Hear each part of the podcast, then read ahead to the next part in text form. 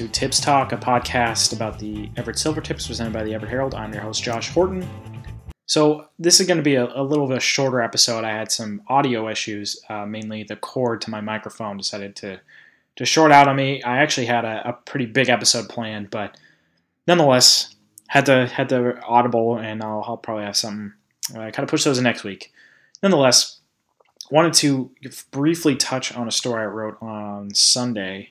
Uh, from it's in Monday's paper um, on Cole Fonstad and his big night. Um, he had two goals, and that's really the only thing he hasn't done for the Silver Tips as far as score. I mean, um, he was very very productive as a as a setup guy, and a lot of guys pick up assists just because they're playing on the power play and they're playing on the top line. They're playing with good players. Uh, these aren't cheap assists that he's picking up.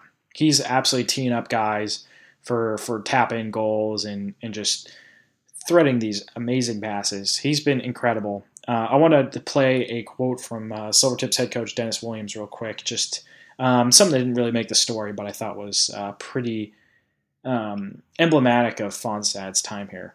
What I think what, what is what has really defined Cole is his play without the puck. Uh, he was I thought one of our best defensive forwards we had out there, and also contributed on the forecheck hard and blocking pucks and he's just, if you play the game right, good things happen, we always say, you know, and that's with everybody, right? And, and I think he's being rewarded just by, you know, he's been grinding it out you know, off that part. But his playmaking ability is next to none, and you know, it's just a matter of time before pucks start maybe going in for you. So it's nice to see him get that confidence and get a couple there tonight, and sure. hopefully he can continue to build off it. And before the season, he wasn't really much of an all situations player for Prince Albert. Were you a little surprised by his aptitude in the defensive side of the puck? Well, I think he's really good there. You know, he cares. I think that's probably 99% of it. If, if you care about playing defense, anybody can, everyone can play defense, right? Like it's it's whether or not you choose to. you know, and uh, it's in any sport. You know, you don't have to have the skill to play defense. You just gotta, you know, I know it's a cliche, but will, right? Be willing to block pucks, be willing to sacrifice the body, be willing to chip pucks and get them out. And you know, for that, uh, he plays a lot of minutes and gets a lot of extra time because he's an honest 200 foot player. So that was Dennis on on Sunday after the game. Um, so Fonstad, he's obviously been incredible. He's at a point in 30, 34 games played with the Silver Tips. And um, I mean, that trade is looking very, very um, and this is something I wrote in the story. It's looking great for the Silver Tips. What they gave up for Cole Fonstad, a guy that um, probably is going to end up um, in the top five, if not the leader in assists in the league at the end of the year. Gave up a second round pick, fourth round pick. Uh, there's a conditional third that's contingent on Reece Vitelli, the fourth asset, uh, playing his overage season for Prince Albert. So I mean that is that's a pretty I mean, the fact that they didn't have a give up first round pick for, for Cole Fonstad is pretty uh, shocking. You'll get a guy like Eric Florchuk uh, who went at the at the deadline, and, and Florchuk's a little different because he plays center, but nonetheless, I mean, he he had a, a player in Evan Patrician, first and a second round pick go back for Eric Florchuk. Um, you know, Cole Fonstad's a guy I'd probably take over over Eric Florchuk. No, nothing nothing against Eric Florchuk, but they're very I mean very similar players. I mean, fifth round pick from from Montreal for Fonstad, seventh round pick and in Washington, kind of late round of the NHL draft. Um, I guess one plays a premium position, the other one is more of a dynamic winger, but nonetheless, I mean, Fonstad's been incredible, and the fact that the Silver Tips were able to uh, beat the deadline a little bit to acquire him is uh, is certainly worth noting. Um, that's uh, that's good business right there, um, and uh, I think that might define the season. Is that is that trade, and it's one that um, it, hard, it was hard for me to process at the time, and um, you know, just reaching out to uh, to some people that have seen him play out east, and you know, just watching some of the you know random Twitter and message board fodder, which I, I, I read, but I don't always take um, stock into. I guess, um, although I probably take m- more stock into it than I should. Um, that he's just kind of he, he's obviously very skilled, but he kind of floats around. He's been he's been nothing. But, he's been nothing but a just a two way uh, winger for the Silver Tips with with elite offensive potential. So, um, man, the the buyer's uh, remorse on Cole Fonstad is, is zero. I mean, they there's no regret on on pulling the trigger on that trade from Garry. Uh, Davidson, obviously, they gave up a, a, still pretty good package for him, but nonetheless, I mean, that's a that's a good player that they acquired. I mean, and and a and a really um, not not a bank the break type package for him too. So just want to touch on that briefly. Obviously, Portland is coming into Everett on Friday. That's going to be an interesting game. I'm hoping to have a podcast up Friday night um, as, as long as I can get this cord figured out and get a new one, um, I'll have a podcast. But nonetheless, um, just thought I'd check in real quick. Uh, we'll get to Kevin Dudley from the Spokesman Review. Um, I'm recording from my computer, so the audio is going to be very, very difficult probably, but bear with me. This is going to be hopefully one step back for uh, another couple steps in the future with audio quality. So I know that's been kind of something that uh, that's the biggest probably complaint about the pod I've heard um, from uh, from the vocal minority, I guess. So um, I'm hoping to to kind of first of all get this cord figured out, and and after that really work on getting the audio a little bit um, easier to listen to. So uh, we'll throw it to Kevin, and I will uh, hopefully talk to you guys on Friday.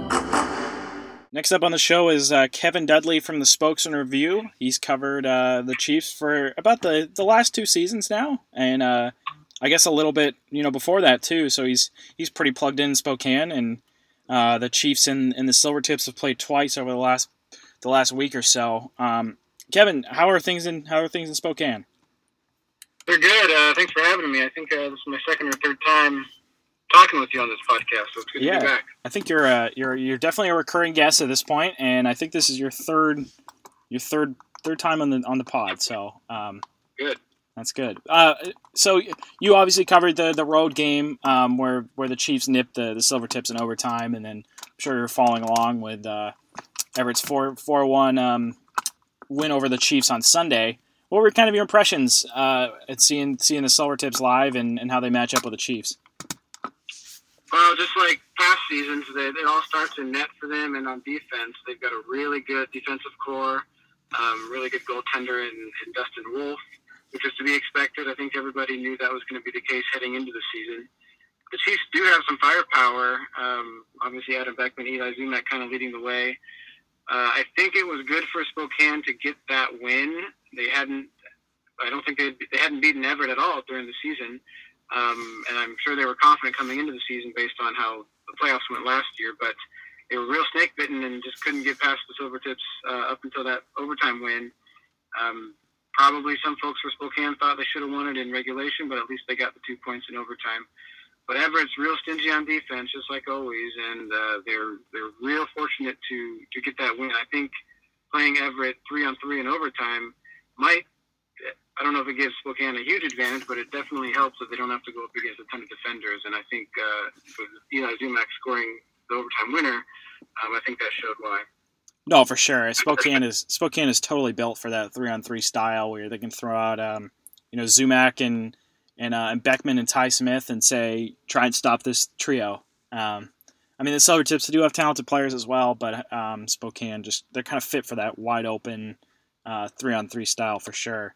Uh, in terms of you know that that Wednesday overtime win, you talked about the Chiefs kind of being snake bitten against um, the Silver Tips. I mean, how in terms of how these two teams match up, what what really stood out to you?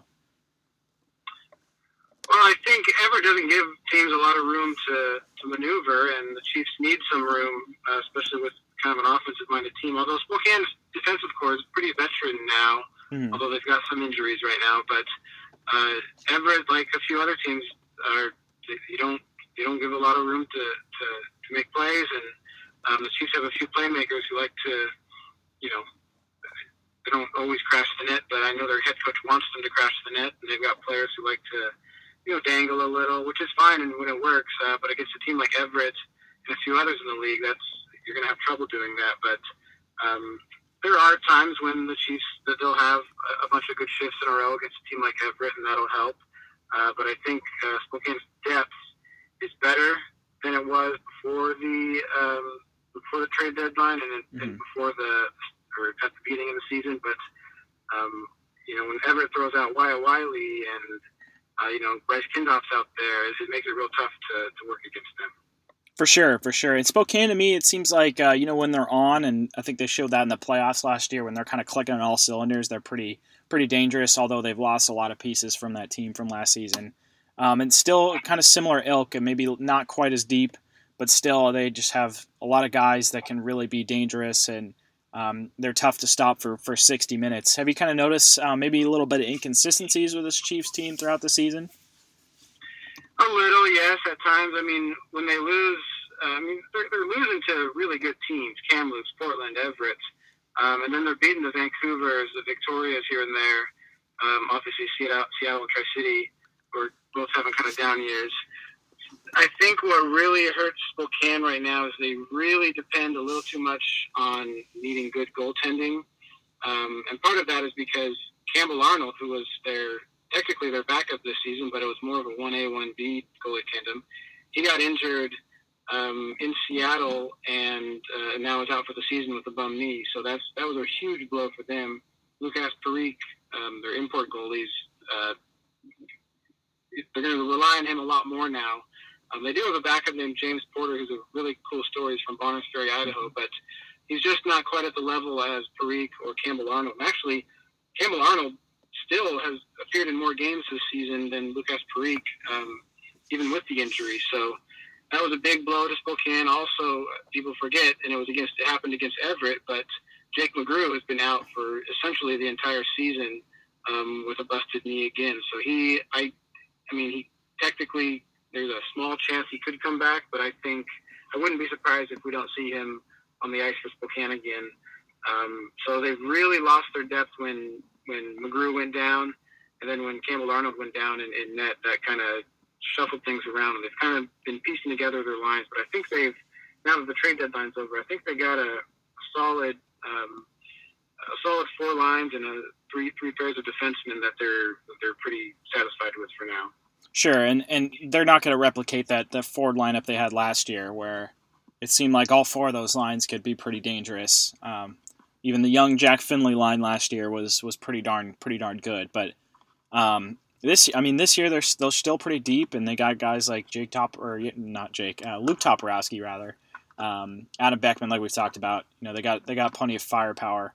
Um, on the defensive end, what I mean, have you kind of noticed Ty Smith take his game up a level, or is he is he kind of plateaued? What, what's kind of been your impressions of him and guys like you know Philip Kral, Bobby Russell, although he's been hurt? Well, specific to Smith, he he's he's the same Ty Smith. He's thinks the game a mile ahead of everybody else. Um, he's on the top pairing with Noah King, and that's really a really good pairing right there. I know Manny Viveros, the head coach, the first year head coach for Spokane, he puts King and Smith out a lot of times with um, third or fourth line, which oftentimes, sometimes the fourth line is entirely 16 year olds. Um, and then the third line every now and then has a 16 year old as well. A lot of young guys on those third and fourth lines. So you'll see Ty Smith and Noah King out there with those young guys. And Vivero says he does that just as a kind of an extra security blanket uh, because 16 and 17 year olds, they're, they're good enough for the league, but they're going to make mistakes just because they're 16 and 17 year olds, and that's okay. Um, but the team needs someone like Ty Smith and Noah King and even Philip Kral to be out there to help them. Um, so he he's Smith is at just a little less than a point a game, um, but I think that's largely due to the fact that he's you know he, they're not counting on him for offense right now. They got enough offense on their forward line, so um, he can kind of make plays, quarterback power play, and help the young guys out. Um, as for the rest of the defense, I think for the first time in a few years, the, the defensive core in Spokane is actually quite quite veteran. They got a lot of experience.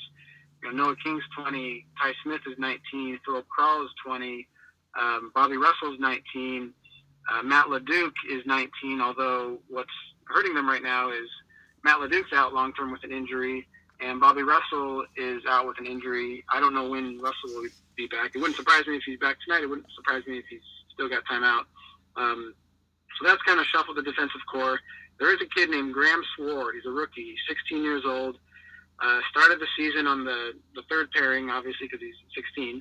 Uh, but based on the injuries to Russell and Matt LeDuc, he's been bumped up to the second pair with Philip Kral.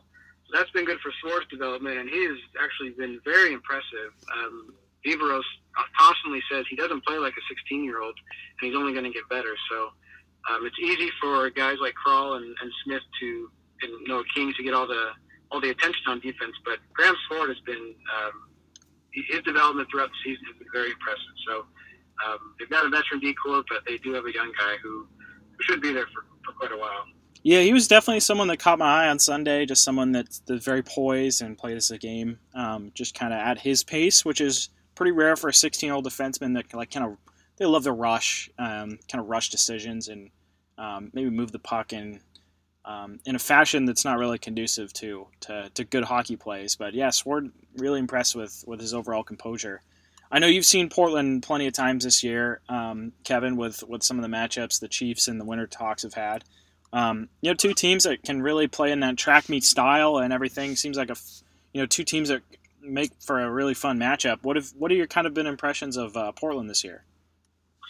Well, their their team speed is incredible. Seth Jarvis, um, he should be drafted in the first round or first or second round of the NHL draft this summer. I believe he's only 17 years old. Um, he has been incredibly uh, impressive. He's a he's a little guy, but uh, he's very speedy.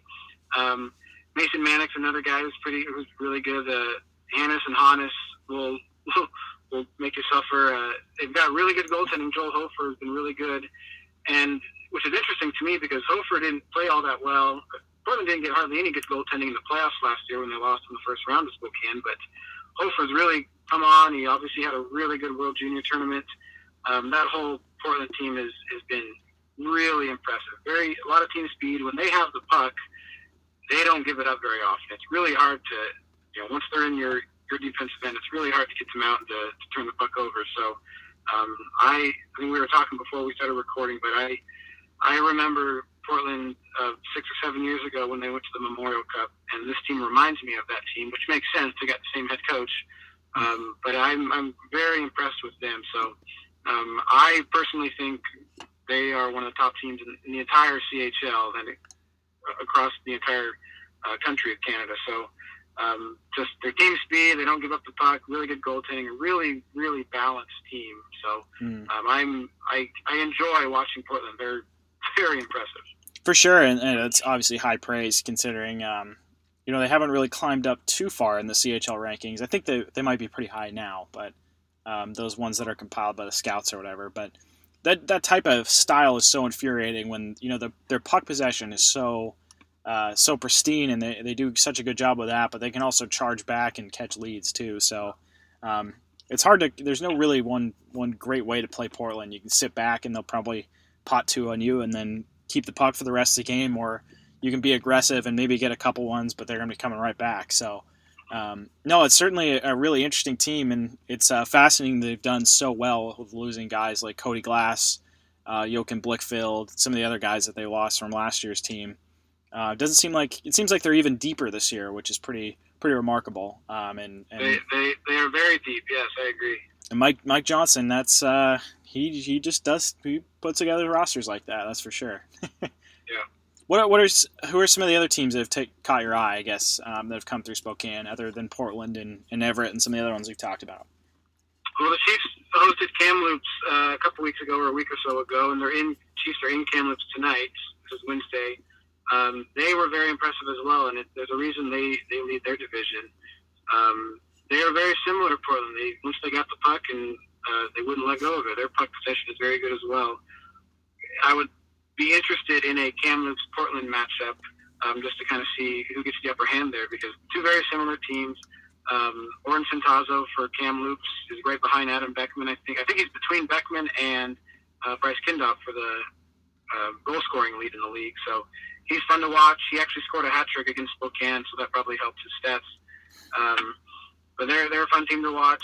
Uh, Everett was here, like you mentioned recently, and like we said, really stingy on defense. Um, but uh, those are, the, I mean, a lot of the other teams that come through. Regina came through a, a, a week or so ago. They were really injury depleted, though. yeah. Uh, but but they they that night that they played Spokane, um, they were quite impressive. The Chiefs won pretty handily, but it, didn't really get out of hand until the third period. An interesting aspect of that game was Ty Smith's brother uh, plays for Regina, so yep, that was yep. really fun to see the, the, the, two brothers out there. They didn't get a whole lot of shifts together. A few times they did, um, but that was fun to see. Of course, yeah, that was that was the big storyline going into that game. Um, I don't think a lot of people were were probably that intrigued with the Spokane Regina matchup otherwise, but um, nonetheless, you know, the Smith brothers facing off that's that's must see TV, I guess. Kevin, where right. can? Uh, oh, I, go ahead. I was just going to add, Kelowna Rockets haven't been as I haven't seen them a ton, but just following them from a distance, I know they're hosting the Memorial Cup this year, but they are. Uh, I know they're only third in their division, so they'll they'll make the playoffs, but that's going to be interesting in, in, how they perform in the Memorial Cup. It will be. Um, the only time I've seen them was uh, and it's hard to hard to say because ever since the trade deadline, and they they were decently active, not maybe as much as uh, Memorial Cup host is uh, we accustomed to um, seeing them active at the trade deadline, but nonetheless, um, they were very injury depleted, and um, it'll be hard to kind of tell how good Kelowna is until some of those pieces come back. You know, the um, like Trevor Wong was out of the lineup, that 16 year old. Um, right. Yeah, they shut a ton of guys out and, and suspended like Kaedan Korczak. So um, it'll be interesting to see, you know, if, if those pieces gel or they just kind of flop in the playoffs because um, there are definitely some some shades of uh, there's there's some there's some signs that things are might not be uh, be going super well there uh, otherwise uh, and and the ilk of a Memorial Cup team, I guess. So we'll be that, that's definitely a storyline to watch, I think. Uh, but I think you hit the nail on the head. I think uh, Kamloops, Portland, um, Everett, Spokane, those are kind of the the class of, of the West, in my opinion. Although Victoria is really making a case, um, considering the, how defensively staunch they are. So um, should be yeah, interesting they, to see how they, they made some moves at the deadline too. Victoria made some moves at the deadline. Oh yeah. So I'm, I'm kind of interested to see how they do this second half of the season. Sure, and and I would I will mention Portland. They have not lost since uh, November 30th, or in regulation since November 30th. So we'll. Uh, is incredible. Yeah, they're on quite the run. So um, they're definitely the team to beat, and I think this. And even the Silvertips coaching staff said basically that much. It's you know they're they're the hot team right now. They're the best team in the league. You know everyone's kind of striving to to, to be better than them. So um, you know it should be should be interesting to see how the, the league point or plays out. Kevin, where uh, where can people find your stuff? Spokesman.com or on Twitter uh, at the letter K underscore Dudley, D U D L E Y. And you might have to, to, to sift through some Nick Rolovich tweets um, here or there, but um, he's. Maybe, yeah. um, but but a lot of hockey, a lot of hockey in Kevin's feed, and he's he's a must follow for, for WHL fans. So uh, give give him a follow, and uh, yeah, thanks for so thanks so much for joining the show, Kevin. Appreciate it. You bet, and uh, I think I wouldn't be surprised if it's a Spokane Everett first round playoff matchup this year. Oh no, I'm not neither, and we'll have to repeat. Um, you know what whatever happened last year when um, right got to go uh, go to Spokane for a couple couple days and visit some family and and get back to that press box, which is I think the best view in the WHL. Um, although I haven't seen you know obviously the majority of the ranks. I, I don't know how anyone could beat that that view where we're just so high up and looking over the ice like that. It's uh it's so fun to watch a game there. So I'm looking forward to getting back. Great. Well, hope to see you. of course, of course. Thanks, Kevin. You bet. Thank you.